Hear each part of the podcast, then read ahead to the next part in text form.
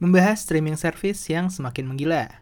Hanya di Arvipra Tech Podcast.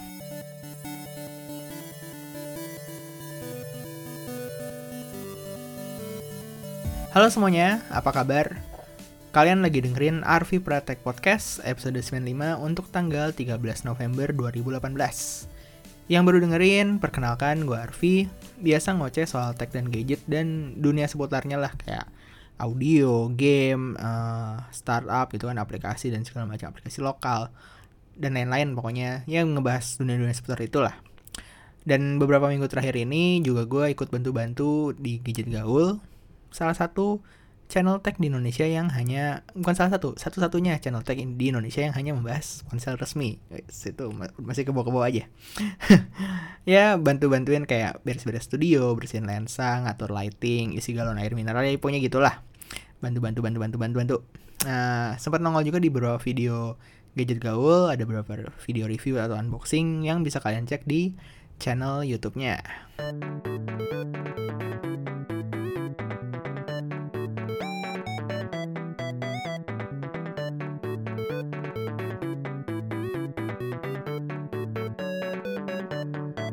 Oke, okay, uh, eh, berita pertama datang dari Samsung, diliput oleh jpnn.com.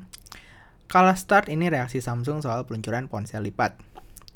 jpnn.com Seoul, uh, raksasa smartphone asal Korea Selatan, Samsung, beberapa minggu lalu secara resmi mengenalkan smartphone lipatnya. Ponsel yang memiliki desain inovatif itu dijual seharga 2 juta won atau sekitar 26 juta rupiah. Samsung mengatakan akan menghadirkan ponsel lipatnya itu dalam jumlah terbatas sebab Samsung Samsung menginginkan ponsel tersebut sebagai perangkat eksklusif. Namun menurut laporan dari Korea menyebut sebagai awalan Samsung akan memproduksi 1 juta unit. Angka tersebut terbilang lebih sedikit dibandingkan ponsel Samsung flagship lainnya seperti Galaxy S dan Galaxy Note series. Laporan itu melanjutkan bahwa Samsung dapat meningkatkan produksi ponsel lipatnya asalkan permintaan pasar semakin meningkat. Demikian dilansir oleh Uber Gizmo Senin uh, eh, 12 November. Ini bukan pertama kalinya Samsung menguji pasar. Beberapa tahun yang lalu, Samsung meluncurkan Galaxy Round yang memiliki desain layar kurva sebagai ponsel masa depan yang akhirnya sekarang jadi Edge gitu kan, layar-layar Edge gitu.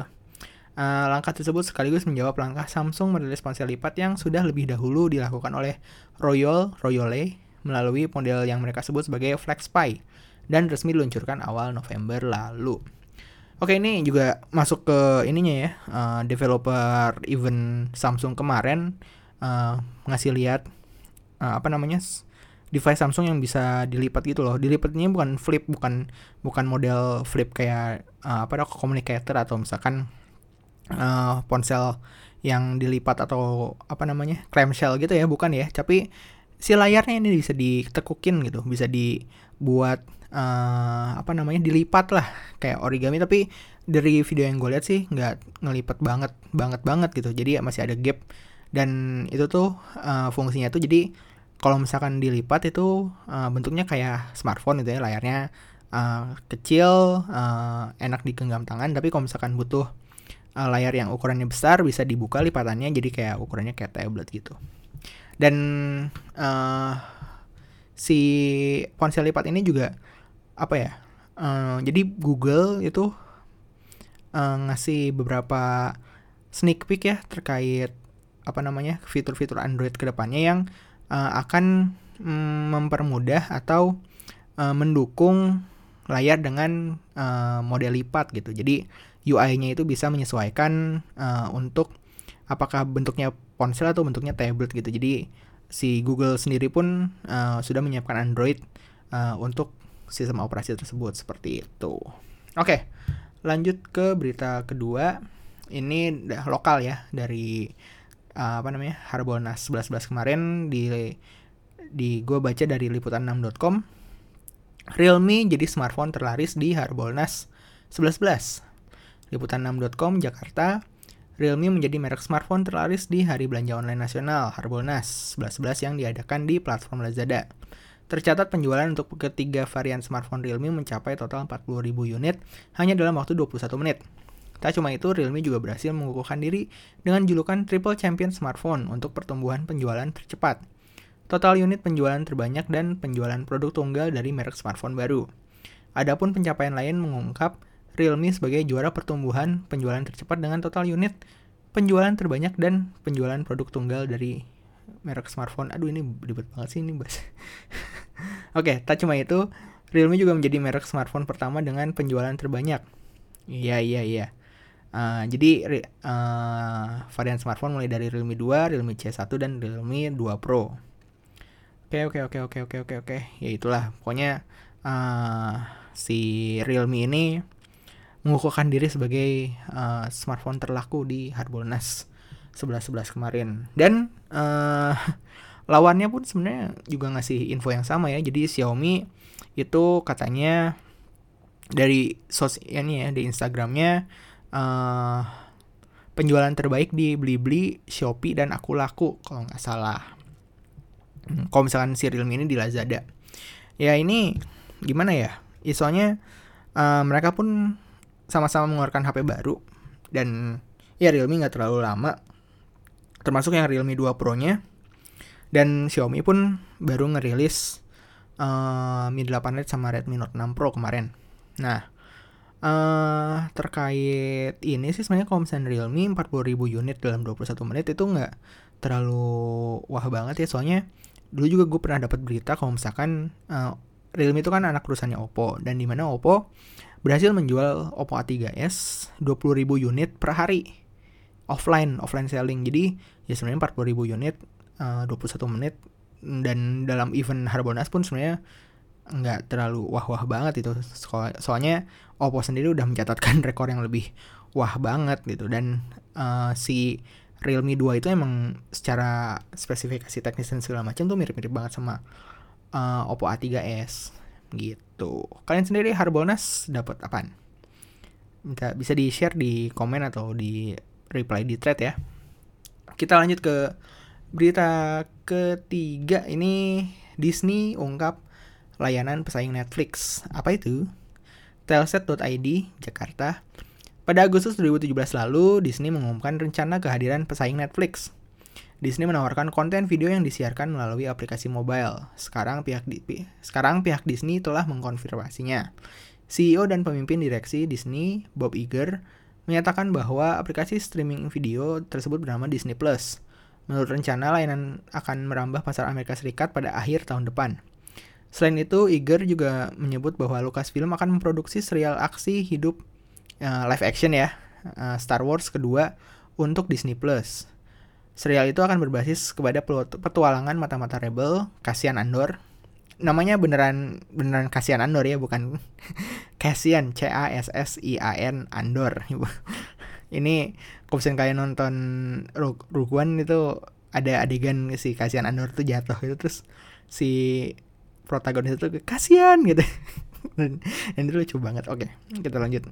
Ya, ya Cassian Andor yang terjadi selama pendirian The Rebellion. Petualangan tersebut bakal terjadi sebelum cerita Rogue One A Star Wars Story nantinya. Disney Plus juga akan didukung serial aksi hidup live action berdasarkan karakter dari Marvel Cinematic Universe. Tom Hiddleston akan berperan sebagai Loki, God of Mischief pada serial baru yang tengah dikembangkan oleh Marvel Studios.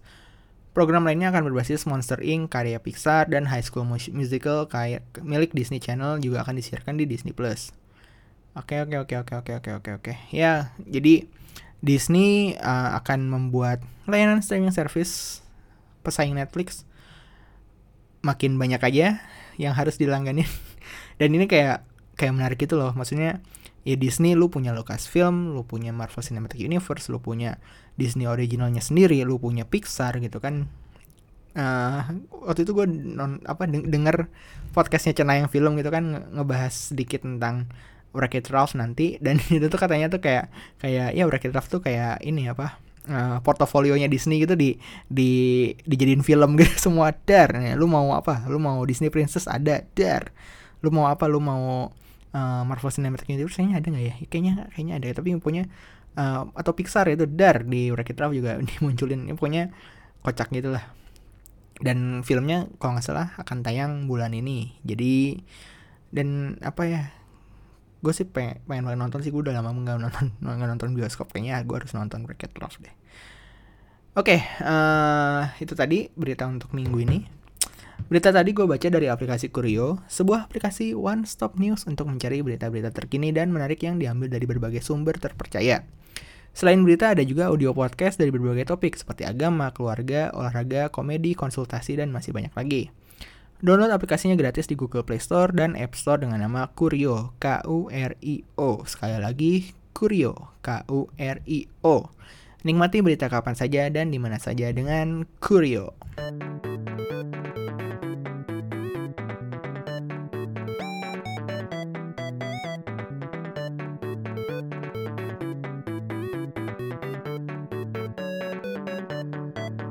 Oke, okay, uh, eh, kenapa gue mau bahas beginian ya? Uh, ini tuh ada dua faktor.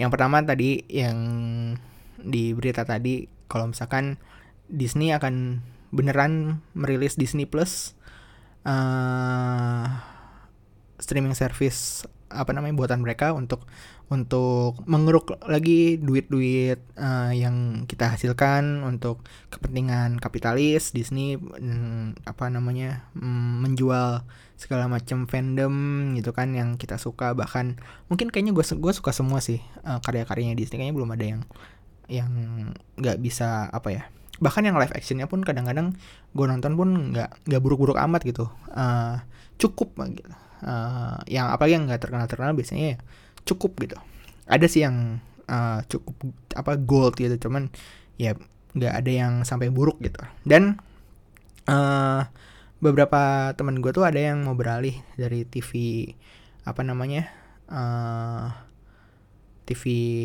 konvensional gitu kan ke konten digital gitu dengan mempertimbangkan membeli Android TV box atau Smart TV gitu. Kalau misalnya di luar negeri sih, uh, sepertinya memang siaran TV lokal hanya meliput berita dan kejadian pada lokasi di situ kayak misalkan uh, ada suatu kejadian di suatu kota ya TV lokalnya yang meliput gitu kan rata-rata. Kecuali kalau misalkan si uh, apa namanya uh, skalanya udah jadi skala nasional. Hmm, sedangkan untuk kebutuhan hiburan ya awalnya banyak yang menggunakan kabel TV sampai sekarang udah menambah ke streaming service seperti Netflix. Adik gue aja di yang tinggal di Oregon itu lebih mengandalkan Netflix entah itu dia nonton di HP atau di laptop dibandingkan nonton TV. Ya sempat beli TV sih dia, walaupun pada akhirnya juga uh, apa namanya TV yang dia beli itu buat dipakai buat nonton Netflix itu karena uh, udah apa TV yang dia beli itu udah smart TV gitu. Dan pas waktu itu tuh lagi lagi Black Friday eh bukan Black Friday Amazon Prime deals. Jadi ada gue beli TV dengan harga 220 250 US dollar itu udah 50 inch. Dan Android TV gitu. Jadi uh, bisa nonton konten digital digital dengan nyaman tanpa harus nyambungin kabel atau uh, mirroring dan segala macamnya gitu. Nah, bagaimana dengan Indonesia? Uh, menurut gue YouTube tuh masih jadi layanan streaming nomor satu ya di Indonesia ya. Dan mungkin masih akan bertumbuh ke ini, termasuk kota-kota kecil gitu, uh, kota atau desa kecil. Walaupun layanannya saat ini udah cukup banyak gitu yang bisa kita nikmatin di Indonesia. Contoh aja kayak iFlix, Hook, View, Netflix gitu dan yang paling baru itu ada Amazon Prime Video. Nah, satu kendala layanan streaming itu sebenarnya menurut gue tuh ya kuota yang diperlukan. Jadi tergantung dari kualitas videonya, kuota yang diperlukan tuh berbeda-beda. Misalkan untuk uh, standard definition uh, yang masih buram gitu kotak-kotak itu 300 MB per jam. Uh, lalu yang high definition itu sekitar 700 MB per jam dan untuk kualitas 4K bisa sampai 7 GB per jam. Dan gue yakin sih uh, konten 4K sih masih jarang banget dinikmatin di Indonesia ini. Kayaknya H HD itu udah udah udah recommended lah, udah eh ya udah udah udah titik yang pas gitu. Nah, uh, kalau misalkan di apa namanya diterapkan di gua gitu gua pakai paket internet uh, 10 GB per bulan ya berarti dengan kuota tersebut paling banter ya gue bisa nikmatin layanan streaming di kualitas HD sampai ya kira-kira 13 jam dan itu pun belum disertai penggunaan lain yang lebih esensial seperti chat, sosmed, email, browsing, dan lain-lain. Nah, kedua pihak baik dari layanan OTT-nya kayak Netflix dan segala macamnya atau operator tuh sebenarnya udah memberikan solusi untuk penggunaan kuota pada layanan streaming. Jadi uh, kalau misalnya dari Netflix itu ada opsi download gitu jadi kita bisa cari dulu uh, wifi terdekat itu wifi yang bisa disedot internetnya uh, setelah terkoneksi kita pilih mana uh, series atau film yang mau kita nonton secara offline kita download dan bisa dijalankan secara offline dengan batas waktu kalau misalnya 30 hari. Kalau misalnya udah 30 hari uh, minta di download ulang lagi. Nah tetap tetap bisa nonton lagi gitu. Uh, yang penting bayar langganannya. Dan YouTube dan Hook juga kalau nggak salah udah ada fitur download juga gitu kan. Jadi eh, nggak uh, perlu lagi streaming menggunakan kuota mobile network atau apa. Jadi bisa bisa lebih hemat lah katakanlah seperti itu sedangkan kalau misalnya dari operator itu ya biasanya sih kerjasama sama si layanan streamingnya gitu. Untuk memberikan akses bebas kuota saat uh, menikmati layanan tersebut. Kayak misalkan Telkomsel yang ngasih akses buat hook dan view di setiap paket datanya. Walaupun ini kayak terbilang pemaksaan.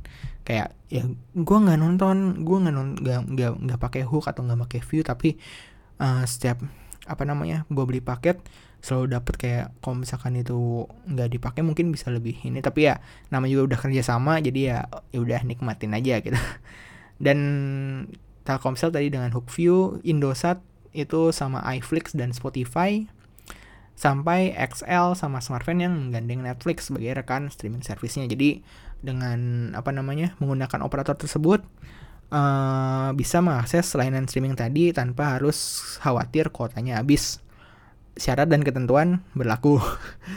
nah jadi bacalah kalau misalnya ada syarat dan ketentuannya biasanya apa gratis tapi cuma bisa malam-malam doang atau enggak gratis gratis sampai satu gigabyte pertama gitu. Sisanya pakai kuota lagi gitu. Biasanya ada yang kayak gitu. Cuman ya seenggaknya itu udah sal salah satu langkah lah dari operator untuk membantu gitu. Dan gak hanya dari sisi operator dan OTT tadi penetrasi smart TV juga semakin tinggi dengan harga yang terjangkau untuk ya perihal terjangkau ya untuk kata-kata terjangkau ini emang gak jauh-jauh dari Xiaomi. Uh, merilis Mi TV 4A sebagai smart TV terjangkau dengan harga 2 juta kurang seribu apalagi pas satu sebelas sebelas kemarin kalau nggak salah satu satu jutaan gitu si Mi TV ini. Uh, ukuran TV-nya tuh 32 inch uh, dan uh, ada yang 4 juta kurang seribu untuk ukuran 43 inch.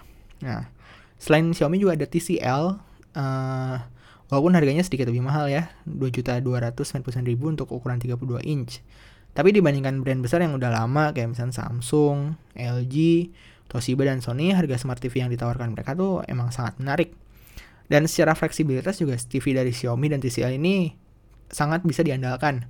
Karena mereka menggunakan basis Android TV OS, jadi uh, bisa dengan mudah install aplikasi streaming yang sesuai dengan preferensi kita. Cuman beberapa orang yang pakai Mi TV katanya nggak bisa download Netflix. Cuman kayaknya bisa di bisa di apa namanya install APK atau apalah. Gitu. Sebenarnya dan kenapa bisa dibilang fleksibel? Soalnya uh, smart TV yang brand besar tadi Samsung LG uh, eh, ya Samsung dan LG lah.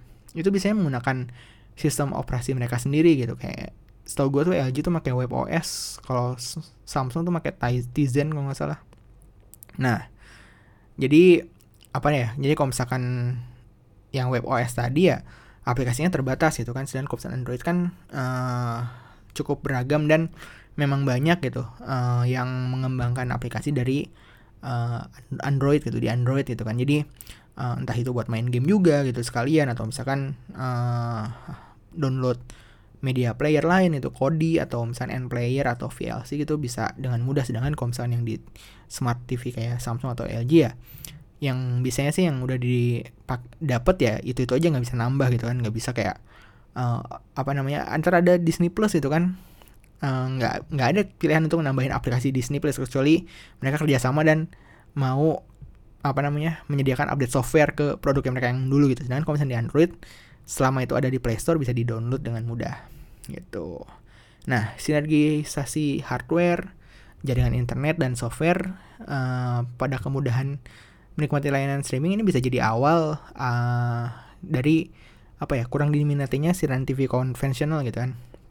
Ya tayangan dengan formula yang itu itu aja gitu kan. Terus jadwal siaran yang udah diatur gitu. Jadi salah satu alasan kenapa sampai sekarang gue secara sadar jadi belum tertarik untuk nonton TV, televisi lagi nonton TV lagi. Kalaupun ada siaran yang pengen gue cek biasanya gue langsung buka live streamingnya gitu. Atau misalkan uh, eh, gue cek channel YouTube-nya gitu. Biasanya suka ada suka ada cuplikan dan segala macamnya gitu. Apalagi uh, Netflix saat ini lagi fokus banget di Indonesia. Dilihat juga dari akun sosial medianya yang sangat witty ya. Uh, dan beberapa film Indonesia juga sudah tersedia di Netflix bahkan udah ada Netflix originals uh, Indonesia gitu The Night Comes for Us. Nah gue harap sih akan banyak lagi alternatif alternatif pilihan hiburan konten lokal di Netflix terutama series. Gue kayak pengen apa kayak sitcom bikin sitcom yang yang enggak yang oke okay gitu. Karena uh, cukup bosen juga gue nonton sitcom tuh pasti yang sitcom barat dan kadang-kadang juga ngulang lagi yang udah pernah gue tamatin terus ngulang lagi dari awal gitu. Gitu. Menurut kalian apakah layanan streaming service bisa mematikan industri TV uh, toh di US juga sebenarnya TV sih masih jalan ya walaupun bisa dibilang hybrid sama digital content. Entah itu eksklusif atau enggak gitu. Atau bahkan membuat streaming service-nya sendiri bisa reply thread ini kalau misalnya kalian dengerin di Kaskus atau mention aja di Twitter at Arvipra, uh, at dan Instagram at Arvipra Tech Podcast. Itu aja episode minggu ini. Terima kasih sudah mendengarkan Arvipra Tech Podcast. Selalu ada episode baru di hari Selasa dan bisa didengarkan melalui Kaskus, Spotify, Kurio, Apple Podcast, SoundCloud, dan podcast player lainnya. Kita ketemu lagi di minggu depan. Dadah!